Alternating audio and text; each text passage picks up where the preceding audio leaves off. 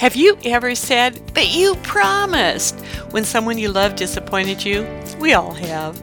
Few things are worse than having an expectation that someone will do something or give you something they said they would and then they don't do it. It's horrible when a friend does this, but even worse if we feel God has let us down. Why this happens and what to do about it in our relationship with God is what our podcast today is all about. Hi, I'm Yvonne Prent, and welcome to Bible 805, where you learn to know, trust, and apply the Bible. Let's get into our topic today, which is how to avoid disappointment with God. We're all in desperate need of encouragement after the last couple of years. COVID made 2020 and 2021 a misty nightmare of loss and confusion, and unfortunately, 2022 isn't looking a whole lot better with the fears of the new variants, what it means in shutdowns and travel restrictions, and the economic uncertainty of inflation and supply chain issues. During all this, the proper place to turn for hope is to God. That is our one true place for encouragement. And that's why false hopes and disappointment with God can be so dangerous. If God can't be trusted to do what He says, why believe in Him or serve Him at all?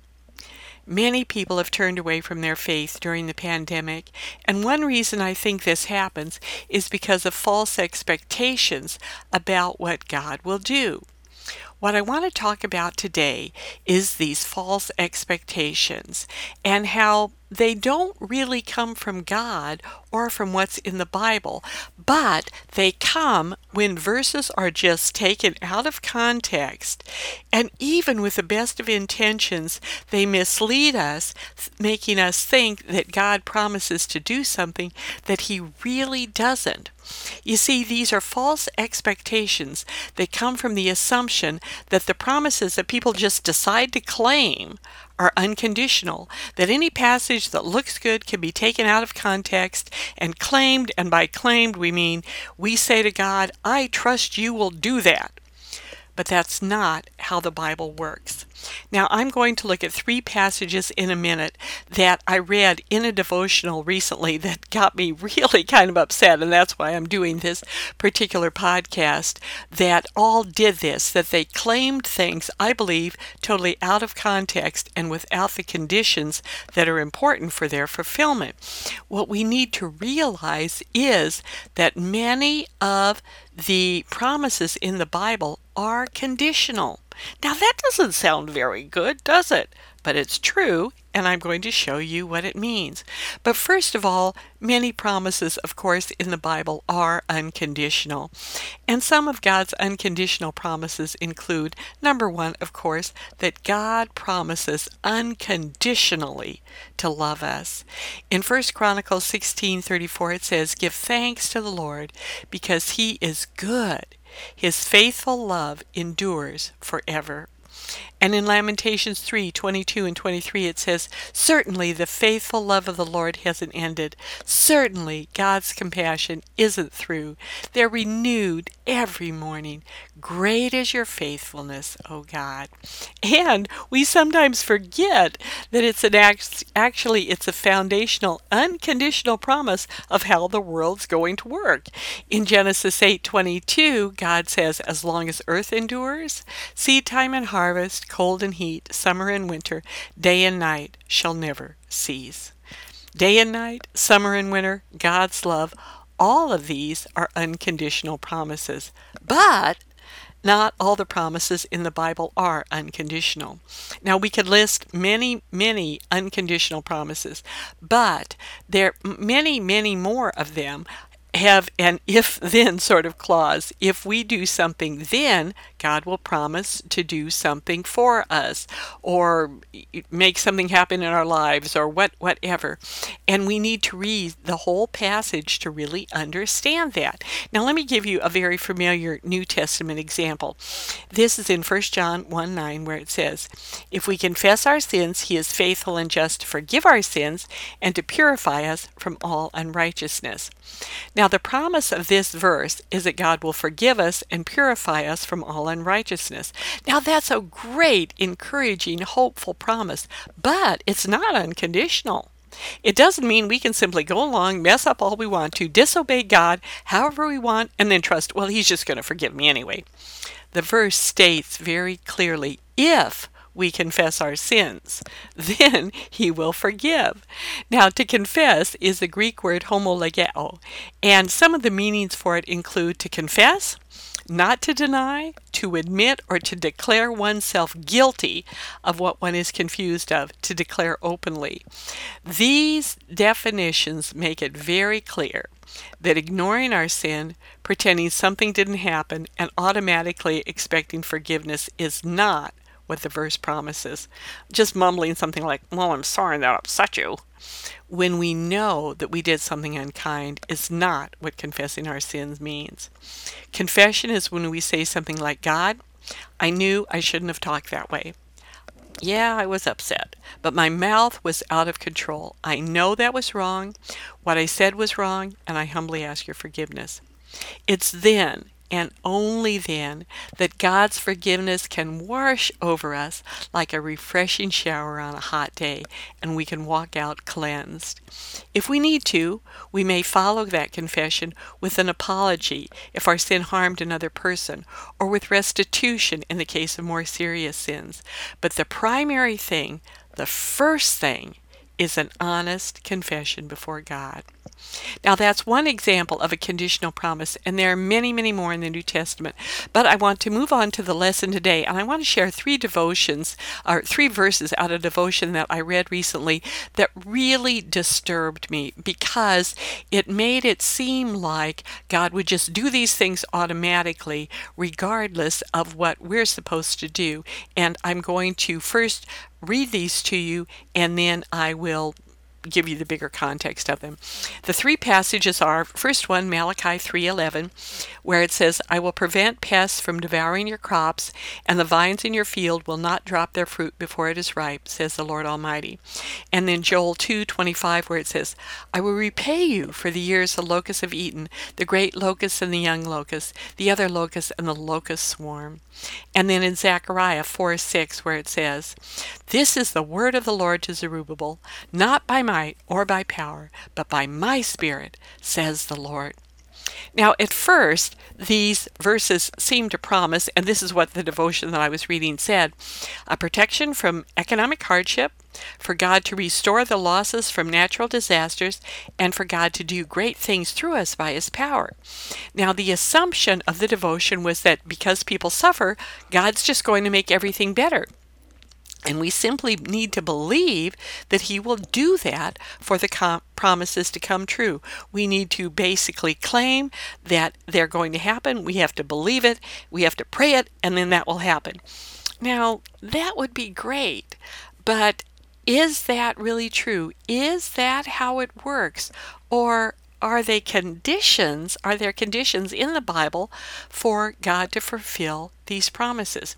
Now, here's what I'm going to do for these three passages. I'm going to read you the verse again, and then I will read you the context of it, okay? Okay, first of all, Malachi 3:11 where it says, "I will prevent pests from devouring your crops, and the vines in your field will not drop their fruit before it is ripe," says the Lord Almighty. Now, the suggested idea application is God's going to protect you from economic harm if you simply trust him and claim this verse as true. But let's look at the context. Starting in verse 7, of this chapter, it says in Malachi 3 7, Ever since the time of your ancestors, you've turned away from my decrees and have not kept them. Return to me, and I will return to you, says the Lord Almighty. But you ask, How are we to return? Will a mere mortal rob God? Yet you rob me. But you're asking, How are we robbing you? In tithes and offerings. You are under a curse, your whole nation, because you're robbing me. Bring the whole tithe into the storehouse, that there may be food in my house. Test me in this, says the Lord Almighty, and see if I will not throw open the floodgates of heaven and pour out so much blessing there will not be room enough to store it. And then, right after that, comes verse 11, where it says, If you do these things, then in verse 11 it says, I will prevent the pests from devouring your crops, and the vines in your field will not drop their fruit before it is ripe, says the Lord Almighty. that is not an unconditional promise. Quite a few things came before it. The conditions are clear. God is not going to bless if his people do not first return to him and then bring their tithes and offerings into the storehouse. Now, then many would assume, and there have been many sermons preached on this, that, well, that's easy. If you just give your tithe to the church, then you're guaranteed God's blessing. It's not quite that simple either. God is not sort of subject to formulas that if you do exactly this, then he will do that. This passage is really an important one in that you need to look at the whole historical setting of the passage, what it meant during its time, to see how we truly apply it today. Now, here is the historical context of the situation. The prophet Malachi preached near the end of time of Nehemiah, who is Israel's leader, and he was he's best known for he was the one that rebuilt the walls around Jerusalem. But he was also just a very strong governmental re- leader. He um, enlisted the aid of Ezra, who was the preacher and teacher, and they had a huge revival going on there in Israel, where people returned back to God, rebuilt the walls, and everything was functioning as it should. Then Nehemiah goes back to Babylon for a visit. Now, it took quite a while to come and go in those days. When he returns, sadly, he finds that the revival had died out. People went back to living for themselves and doing just what they wanted to do. They had, and part of this, they had not been bringing the tithes into the temple storehouse. So the priests had left the service of God and had gone back to working their fields. Both private devotion and public worship had floundered. Now, the temple storehouses were empty, and this was a serious situation beyond not just paying for public worship and the support of the priests. The temple storehouses in that day not only paid for the work of the priests, but they were the source of social welfare for the poor. By the selfishness of the people, not only did worship cease, but so did the care of the most vulnerable, those who were of special concern to God. Now, precisely how does all of this translate into application for us today? Even if we want to obey the conditions of the promise that bring the tithes into the storehouse, then God will bless, why, the answer is not simple. What does that mean? Bring all the tithes into the storehouse. Does that mean they should all of your tithes should go to the church is the church the storehouse or can some of our tithe go to mission agencies social service groups in our cities or to big groups like world vision and what's a tithe anyway is it on our full paycheck is it before or after taxes? Is a strict numerical tithe 10%? Is that enough? Considering when you compare the personal cost of someone making minimum wage and someone who is, say, a multimillionaire billionaire. And as some would, would challenge it, is the tithe still valid for the New Testament?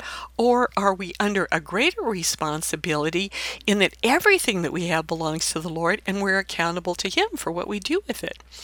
Now, my purpose here is not to answer all these questions, but we need at least to ask them.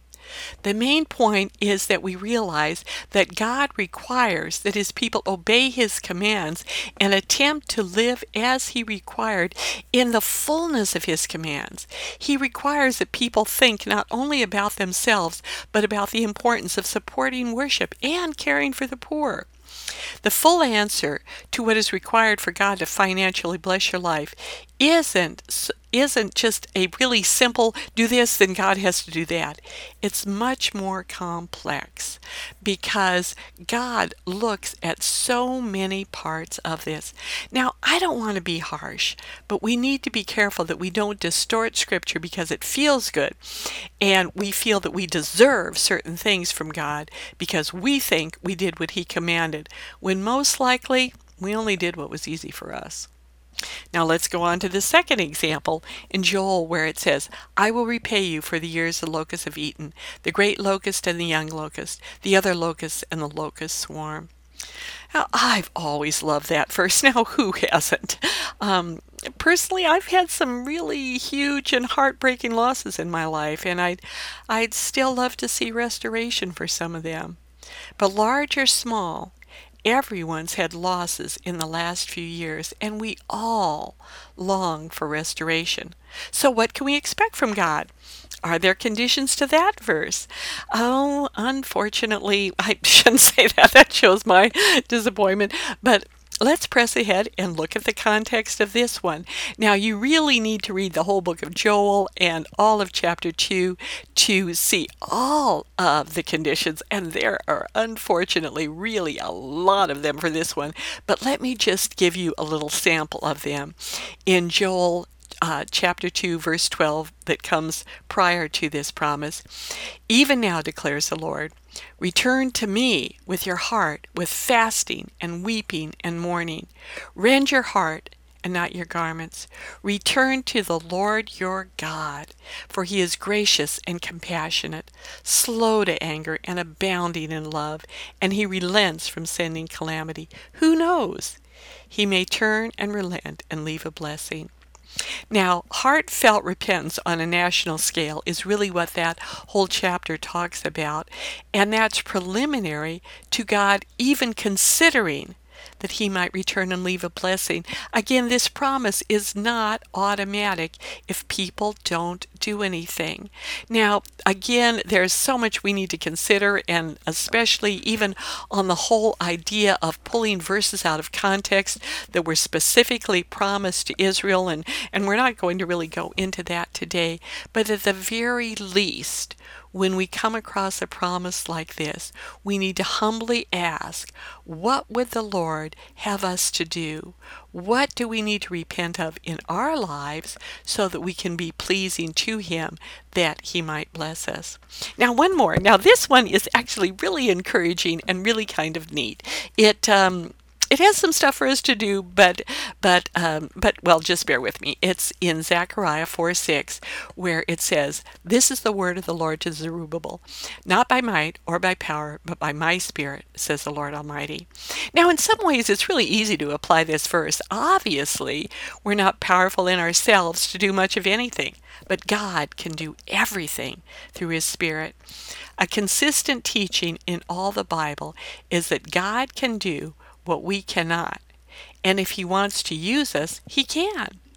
In many ways, it's unconditional in that it puts the decision to bless in God's hands, but there is much more to the context of this verse that makes it especially encouraging, and especially to many of us who've traveled the path of life for many decades and maybe still feel we haven't done all we've wanted to do for the Lord. Now, here's the context Zechariah was the preaching partner of Haggai. Now, those are the two books that these passages come out of that I'm going to be reading um, Haggai and Zechariah. And both of them were prophets who lived when the Jews returned from the Babylonian captivity. Now, the returning exiles were led by a man named Zerubbabel. Now, he's a lot of people don't have never heard of him, but he's actually kind of a big deal. Um, he was a descendant of David. He was an ancestor of Jesus, and at the time, he was also the very tired leader of refugees struggling to survive in a devastated homeland. Now, they'd returned from Babylon. We don't have the exact chronology, but some 18, 20 years earlier. They constructed an altar right away to worship God. That was the reason they came back to the land. But one thing led to another opposition, threats, exhaustion. Um, and then, for some, prosperity came along. And for all these reasons, the work on the building of the temple stopped. Now, when that happened, a number of years went by. The leaders, the workers wore out. That's when God called in his prophets, Haggai and Zechariah. And Haggai is the one who preached some real rabble rousing uh, sermons. And it's in the midst of the, re- and then that got them rebuilding again. And so that's when this rebuilding starts, that's when this verse is promised. This promise is where the word of the Lord comes to Zerubbabel, not by might nor by power, but by my spirit. Now, we tend to focus on that promise, which is neat, but I want you to go back to this man, Zerubbabel. He was the leader, but he quit for whatever reasons, he quit working. And not only does God encourage him with that verse, but this next one, I mean, I, I literally broke down in tears when I first read this because of how meaningful it must have been to Zerubbabel when he heard it, when God said, Then the word of the Lord came to me. The hands of Zerubbabel laid the foundation of this temple. His hands will also complete it. Then you will know that the Lord Almighty has sent me to you. Who dares despise the day of small things? Since the seven eyes of the Lord that range throughout the earth will rejoice when they see the chosen capstone in the hands of Zerubbabel. God is specifically making this promise to a man who was called to a great work, but he quit. He didn't finish it. And now God promises to joyfully help him complete his work. Now, the context of this is more complex than even these surrounding verses. To really get the impact of it, you have to go back to the previous book, the book of Haggai, which, as I said, they'd all returned back from Babylon under the leadership of Zerubbabel. They'd quit working. Then um, Haggai uh, comes and starts preaching to them, and this is what he says. In the second year of King Darius, on the first day of the sixth month, the word of the Lord came through the prophet Haggai to Zerubbabel, son of Shealtiel, governor of Judah, and to Joshua, son of Jozadak, the high priest. And this is what the Lord Almighty says The people say, The time has not come yet to rebuild the Lord's house. Well, 18 years had gone by and they were still diddling around on it. That's not in there, that's my comment. But anyway, then the word of the Lord came through the prophet Haggai Is it time for you yourselves to be living in paneled houses while this house remains a ruin? Now, this is what the Lord Almighty says Give careful thought to your ways. You planted much, but harvested little. You eat, but never have enough. You drink, but never have your fill. You put on clothes, but are not warm. You earn wages, but only to put them in a purse that has holes in it. This is what the Lord Almighty says Give careful thought to your ways. Go up to the mountains and bring down timber and build my house, so that I may take pleasure in it and be honored, says the Lord. You expected much, but see, it turned out to be little. What you brought home, I blew away. Why, declares the Lord Almighty? Because my house, which remains a ruin, my house remains a ruin, while each of you is busy with your own house. Then Zerubbabel, son of Shealtiel, Joshua, son of Jozadak, the high priest, and the whole remnant of the people obeyed the voice of the Lord their God and the message the prophet Haggai and the message of the prophet Haggai because the Lord their God had sent him and the people feared the Lord. So the Lord stirred up the spirit of Zerubbabel son of Shealtiel and the whole remnant of the people, and they came and began to work on the house of the Lord God Almighty. But now be strong, Zerubbabel declares the Lord. Be strong, Joshua son of Jozadak, the high priest. Be strong, all you people of the land, declares the Lord, and work, for I am with you. And then in Haggai 2:20 it says, "From this day on I will bless you." And that is the situation that the verse in Zechariah refers to that not by might or by power God will enable Zerubbabel to finish the work he started almost 20 years earlier. You see, this is a great example of how don't just pull a verse out of somewhere and name it and claim it or whatever. Look at the context. It will teach you so much and give you a real understanding of how God works. So, in conclusion, how do we avoid being disappointed with God? Throughout the Bible, the answer is the same. We cannot pull promises out of context and expect God to fulfill the promise if it has conditions. We need to understand the context and the conditions before we can expect the fulfillment. The context may be as simple as reading and, and just the whole verse, as it is in 1 John 1 9, or as complex as understanding the passage in Zechariah, where we need to really understand two prophetical books, and the historical situation that they were in. But the overall encompassing answer to avoiding disappointment on specific promises and also to developing a good relationship with God in every area of our walk with Him is to know Him well through His Word.